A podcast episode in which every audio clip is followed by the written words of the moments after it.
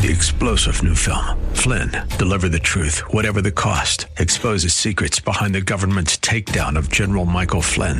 Flynn knew what the intel world had been up to. He ordered the first audit of the use of contractors. This set off alarm bells. He told the truth. He was the most dangerous person for Donald Trump to hire. They had to get rid of Flynn.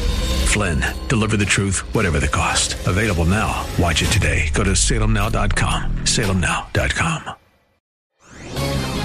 This is Albert Mohler for Townhall.com. A chilling headline ran over Easter weekend from CNN. Louisville police officers to record license plate numbers of Easter weekend churchgoers.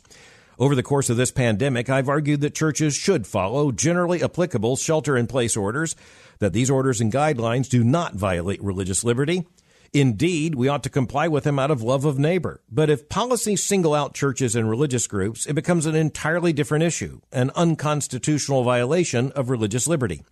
Over the course of the last several weeks, some government officials have crossed the line. In the case of Louisville, it took a restraining order from United States District Court Judge Justin Walker to curtail Louisville Mayor Greg Fischer's attempt to prevent even drive-in church gatherings. The judge said, quote, the mayor's decision is stunning and it is beyond all reason unconstitutional. Consider this. In America in 2020, comes the threat that they're taking names and they're taking numbers. It's extremely important that all American Christians take note and in a hurry. I'm Albert Mohler. ADF, fighting for those whose religious freedom is being violated.